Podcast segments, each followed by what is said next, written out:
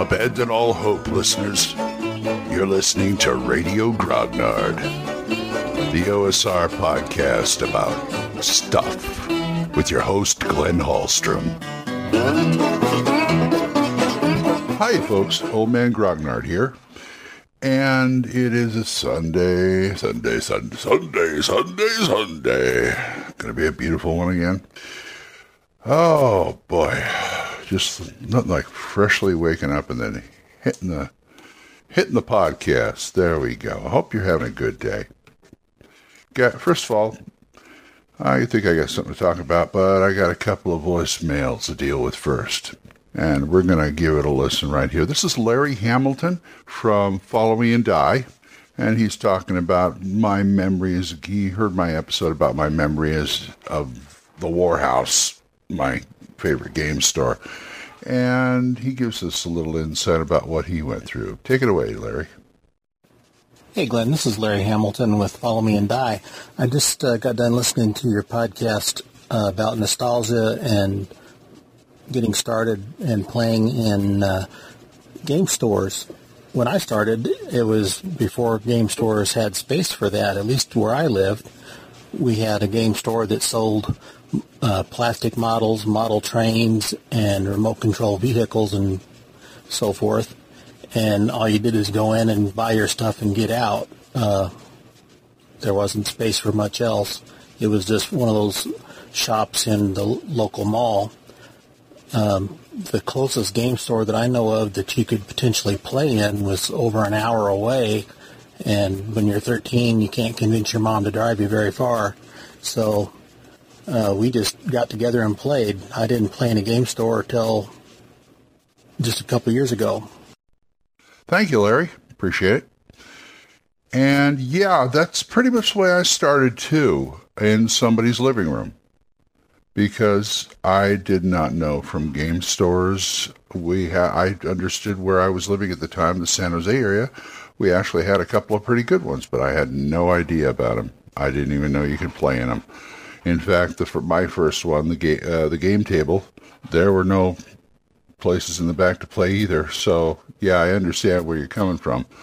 And you know, the whole thing is new to you. You know, you don't know what's going on. You go into this thing, you don't know that that that kind of thing exists, and it's a whole new. It's basically opening up a whole new world. So you're sort of feeling it along as you go. So I understand that.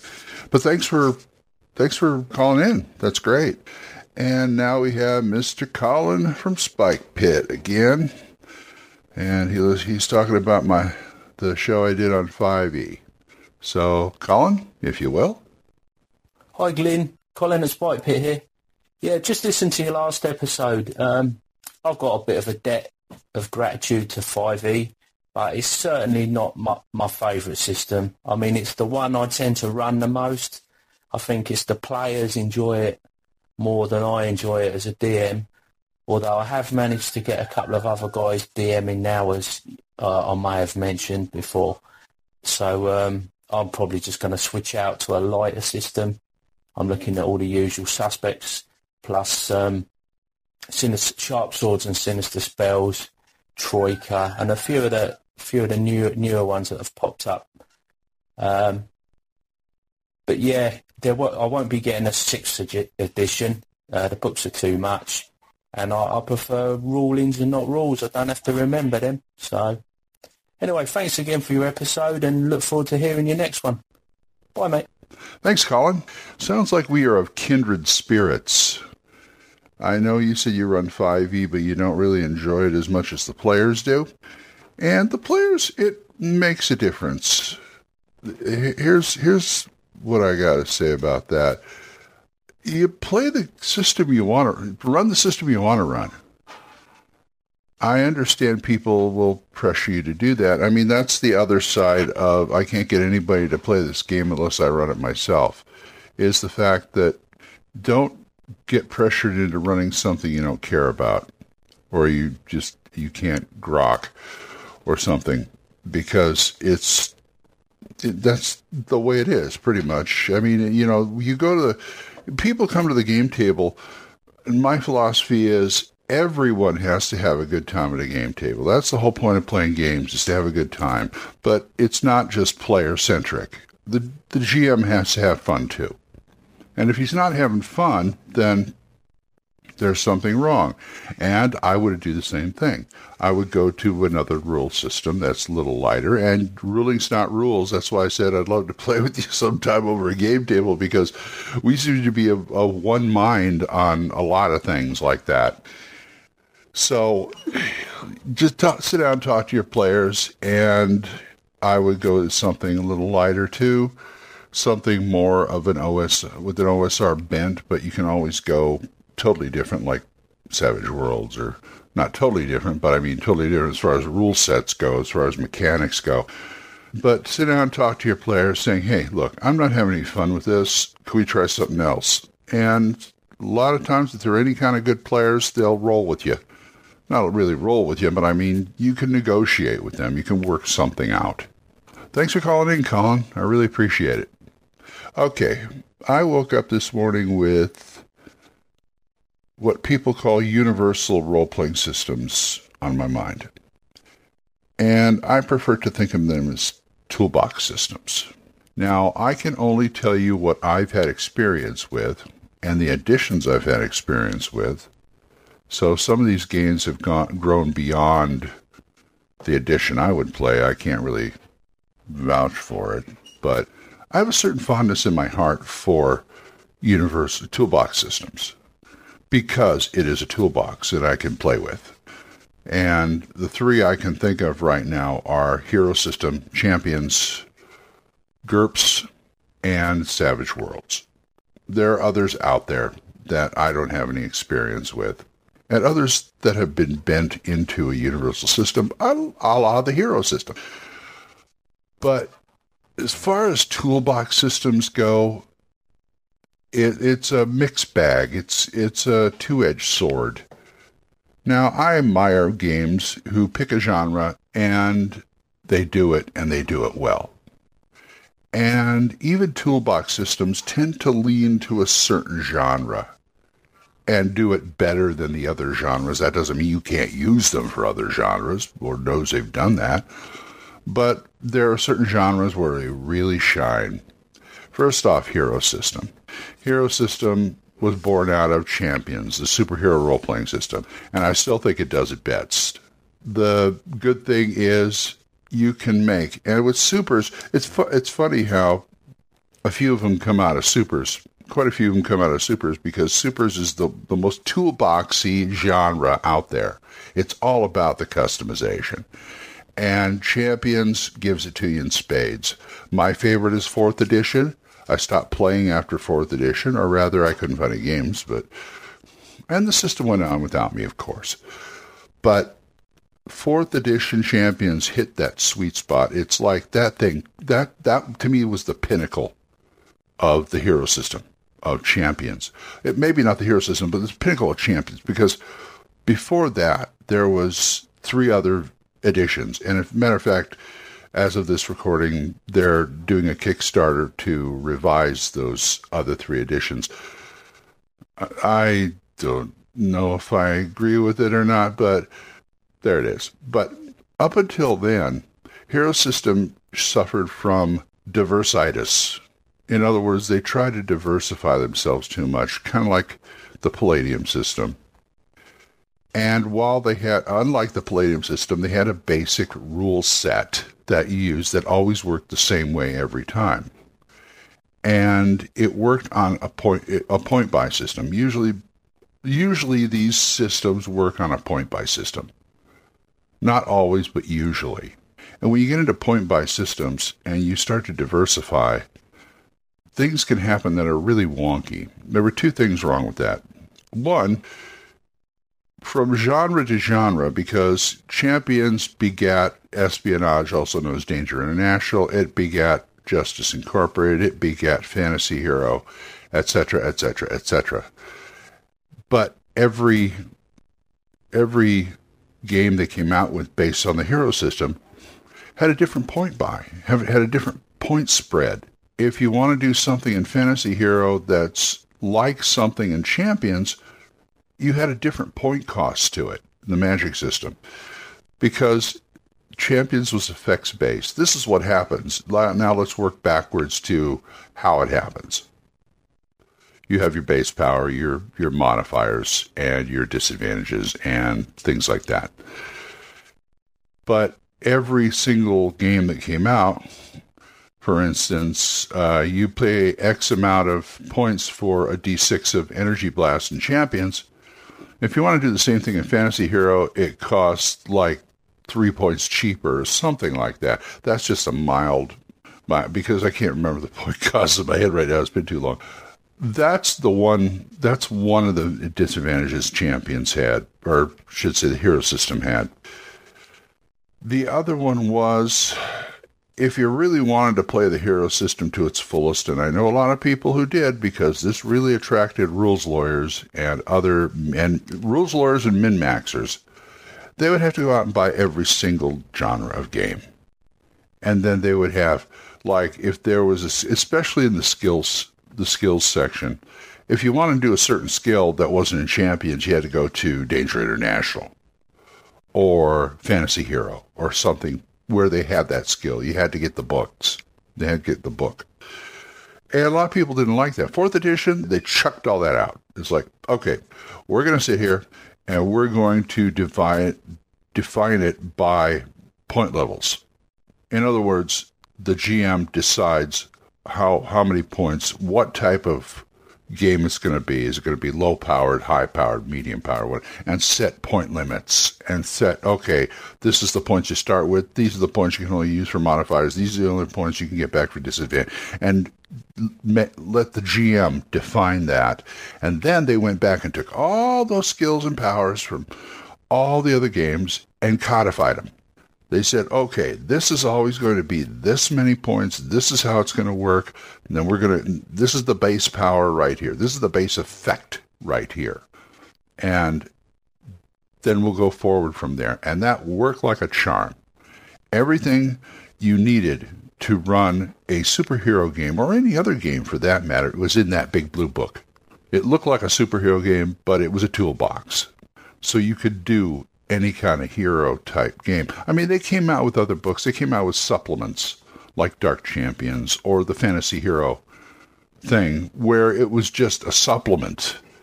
You still needed the big blue book to play, which was good because I used to buy the supplements and I look through them. I go, okay, no rules changes here. Nothing's changing here. Okay, fine, we're good. I used to be fanatical about it. Also, the third, I said to two reasons. No, three reasons. No, and I said two, but the third reason is point buy can be awfully granular, really granular. I mean, you can play with this thing until the cows come home. And as much as I like it, I I got to be unfortunately I aged. I am now 61 and I just don't like sitting there and having to buy and do every single. If you got five, if you got five, say, superheroes fighting five supervillains, each supervillain has to be written out.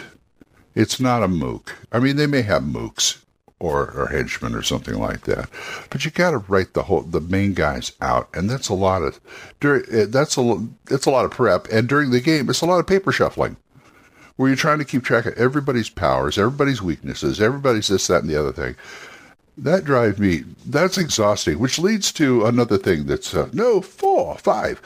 Another thing is that combat can take a while because of this, because of so many options the characters, if the players know their characters and they're well defined, they can roll with it. But I had too many sessions where people just stopped the game cold trying to decide what to do. And that included the GM because he, sh- he they're dealing with one character. He's dealing with like six at a time. And it's really frustrating. That's the downside of Champions. The upside is you can make anything you want. If you have the points for it, you make it go for it. And that includes gadgets, that includes vehicles, that includes headquarters, that includes whatever you need. I also don't like the fact that if you have what they call a focus, like a gun, you find a gun, you use it once, and you got to come up with the points to pay for it. they'll give you like the first one free. You can use that in the battle, but if you're going to keep this thing, you got to cough up the points for it. And it just got to be too much of if you don't have the points, you can't use it. Where's the flexibility in that? So I tended to run champions with a looser hand when I ran it at all. I said, I'll play it. It's like 5e now. I'll play. I, I won't run only because it's uh, it's too exhausting. I'm sorry. It just, I'd rather make a really good character and play in your game. Thank you. The next one I can think of is GURPS. GURPS to me is, oh boy, oh boy. It's like Steve Jackson took Hero and he said, let's make it my own and change stuff for no reason. I'm sure there's a reason, but first of all, it's non-linear. Hero Champions is linear. It it uh, it is very linear as far as like five points will buy a die of this. Every five points will buy a die of this. It keeps it consistent. GURPS plays around with it, and it seems to be rule happy.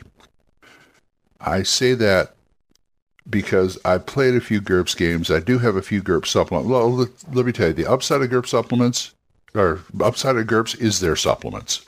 Their supplements are very well researched and very well done, and it's just it, they're beautiful.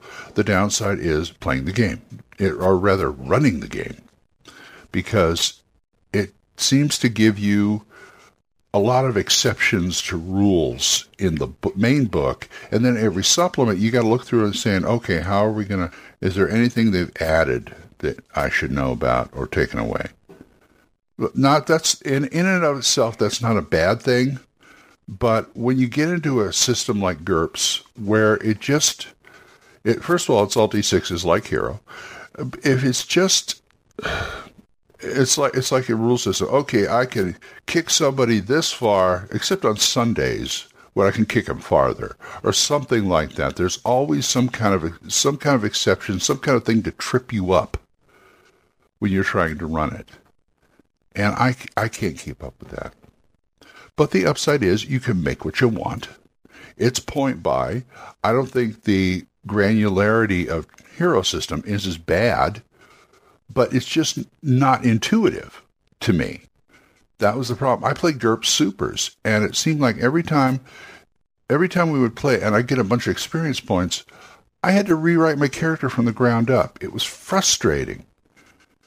I give them points for their magic system because it seemed like they had a really good idea there of schools of magic and types or categories of magic because basically what you had to do is say you wanted fire say uh, spell fireball in a fantasy game. You wanted fireball okay? It's in the fire category and you got to buy a b c before you can buy fireball because they're all like uh, conjure fire and shape fire and and you had to buy these other spells to get up to there. They're cheaper, but once you get the fireball, you've got all these other spells. And all of a sudden, you're a little more experienced. And I give them points for that. That's great. I hear that Dungeon Fantasy powered by GURPS is a lot easier to use because I've heard they like stripped it down to its bare bones. I said, well, even its bare bones is confusing to me, but I, I wouldn't mind looking at it just to see what they did. I've got the I've got the main GURPS books back there, but I never I never I never crack them open. I never saw the need to, and I've got a few good supplements, so that's a good thing. The third one I want to talk about is Savage Worlds. Now I really like Savage Worlds.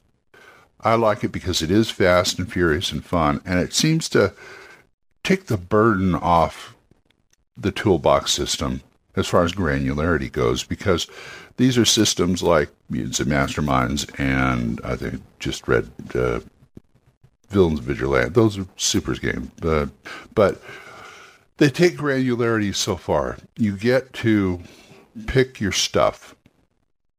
It's mostly skill based, but they do do supers rather well. And it, when you're doing, I'll get to supers in a minute, but the system is you have your stats and you have a die roll. You have a type of die, and it goes up to from a D4 to a D12. There are no D20s in this game. And your skill is defined by a die type. and you can buy up to that next die type. And it's not, they don't fool around with very many points or slots or whatever you want to call them. Combat is easy. Combat, oh, oh so easy. And I just, I just love it because it moves using using playing cards for things like initiative and stuff like that and special things. I love it. I love it. And the Benny system, oh yeah. I've always liked hero points or something like that, game points. And, you know, using bennies, I like it. The downside, I'm trying to think of a downside. There is a downside there. It may be a little too simple, not simplistic, but it may be a little too streamlined for some people. It doesn't bother me. Now, it does have a power section that used to bother me because it's based on points. And they give you basic powers in the book that you get the superhero, get a superhero supplement like, uh, I can't think of the name, the Savage Worlds uh, superhero compilation. I get, what is it? it? Must be too early in the morning. I don't know. But anyway, they do have books that, that elaborate on the superpowers. And the thing about superpowers is you get the base power, and they do have a few modifiers in there. This is another thing where, like in Mutants and Masterminds and Villains and Vigilantes, they give you the base power, and along with the base power, here's some stuff you can do with it to modify it. But they also have uh, set. Here, let me haul out the book here. Let's see what I'm talking about, okay? Here we go. Savage Worlds Deluxe.